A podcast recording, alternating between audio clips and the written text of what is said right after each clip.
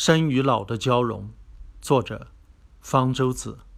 太平洋大马哈鱼在两到八岁的时候，开始了他们一生中唯一一次的洄游，从太平洋游到河流、湖泊产卵，游泳距离有的长达上千公里。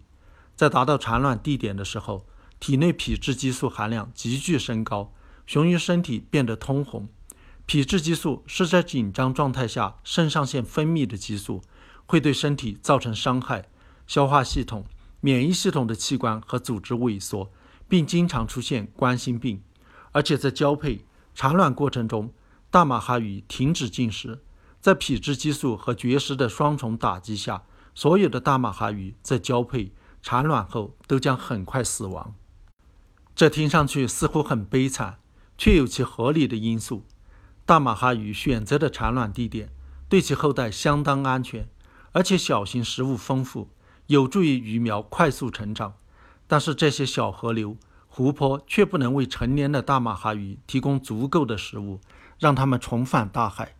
在这种情况下，大马哈鱼最好的选择是为了传宗接代而牺牲自己，停止进食，为后代省下食物，让肾上腺大量分泌皮质激素，把身体保持在极度兴奋状态。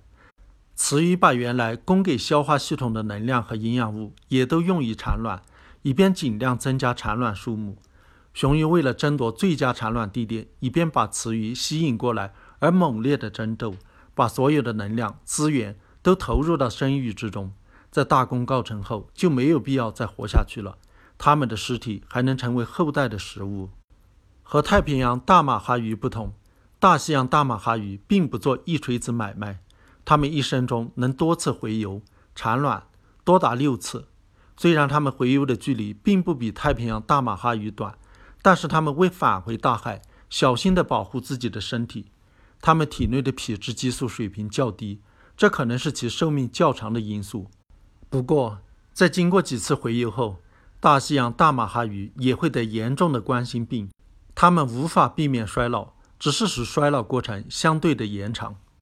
还有许多鱼能够生存繁殖许多年，例如石斑鱼和鲟鱼的寿命可长达一百五十年。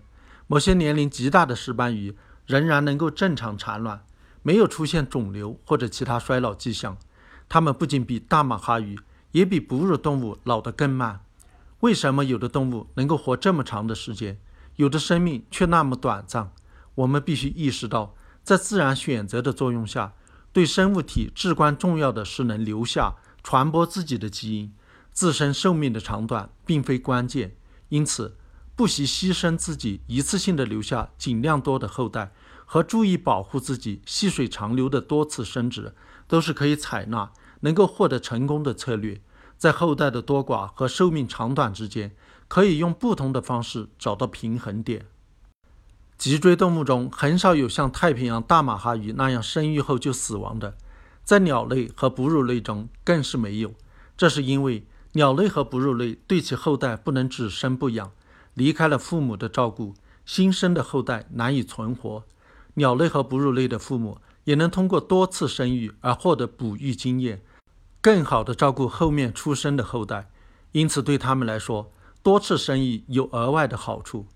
在哺乳动物中，唯一一种生活方式与太平洋大马哈鱼有类似之处的物种是澳大利亚的小型有袋类带蜈。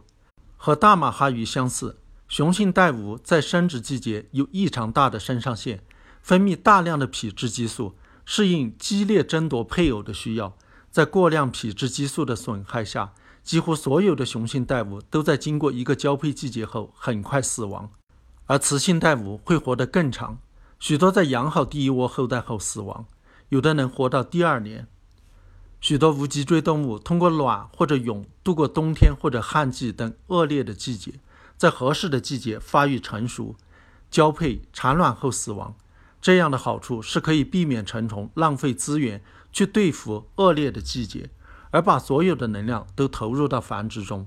许多昆虫都采取这种策略，最极端的是蜉蝣。蜉蝣的幼虫可在水中生活数年，但在发育成成虫后，在几天甚至几小时内就必须完成交配、产卵，然后死亡。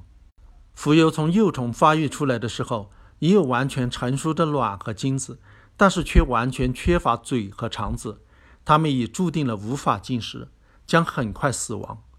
蜉蝣的祖先生活于大约三亿年前，其中有的是庞然大物，翅膀可长达四十六厘米，它们也都有强壮的嘴，表明它们是可怕的肉食者。它们也应该有比现代蜉蝣长得多的寿命。从这种长寿的肉食的庞然大物进化出现在短命的不能进食的微小蜉蝣，表明短命同样能有生存的优势。蜉蝣是昆虫纲的一个目，其他目的昆虫也多次进化出短暂的成年寿命，有的成年昆虫甚至有意加速死亡。和蜉蝣一样，天蚕蛾成虫也不进食，在发育出来后的几天内交配产卵，然后它们变得异常活跃。加速耗尽能量而死，在激烈运动时，其翅上的鳞片很容易掉落，使它们的形态变了样。这样，那些吃了它们的天敌就不熟悉它们的本来面目，有助于保护其后代在发育成成虫后少遭天敌的追捕。有的天蚕蛾成虫的味道不好吃，在生殖后生存的时间较长，它们翅上的鳞片不容易掉落，它们也不试图破坏自己的形态。相反的。它们的翅上有非常显眼的图案，用于警告天敌：“别吃我，我的味道不好吃。”生殖在许多方面都增加了个体衰老的速度和死亡的危险。个体需要花费精力寻找配偶、保护领地、争斗、交配，需要有特定的器官、组织从事这些活动，需要花费能量用于制造卵子、精子。对雌性哺乳动物而言，还要承担胚胎发育，哺乳动物和鸟类还需要花费大量的精力照看自己的后代。所有这一切都能增加体细胞的磨损，加速身体的老化。生殖对许多动物的寿命长短的影响非常明显。如果雌性甲虫和蝇类不生殖，它们通常能活更长的时间。有一个实验表明，如果把雄性果蝇和雌性果蝇分开喂养，它们的寿命都比混合喂养延长了，这对雄性果蝇更为明显。当雄性果蝇和雌性果蝇一起喂养时，雄鹰的翅膀特别容易因为求偶和争夺配偶的争斗而损伤，存活时间都不超过四十天。但那些与雌性果蝇分开喂养的雄性果蝇，百分之八十能活过六十天。在哺乳动物中也有类似的情况。雄性带蜈通常在交配后很快死亡，而那些没有交配机会的雄性带蜈则可以多活两到三年。雌性红鹭如果把幼鹿抚养到断奶，就可能因为体内没有足够的脂肪用于过冬而死亡。而那些未怀孕或者幼鹿出生不久就夭折的雌鹿，更可能安全的过冬。而且，雌鹿的年龄越大，生殖带来的危险就越高。在十岁以前。哺乳雌鹿的死亡率低于百分之十，之后死亡率迅速上升，到十四岁时超过了百分之四十。幸运的是，生殖对人类寿命的坏影响似乎不大。相反的，承担了更大的生殖负担的女性，寿命反而一般要比男性长。但是不管怎样，有性生殖已决定了我们人类也无法逃避衰老、死亡的命运。衰老、死亡。是我们为了基因的永生而不得不付出的代价。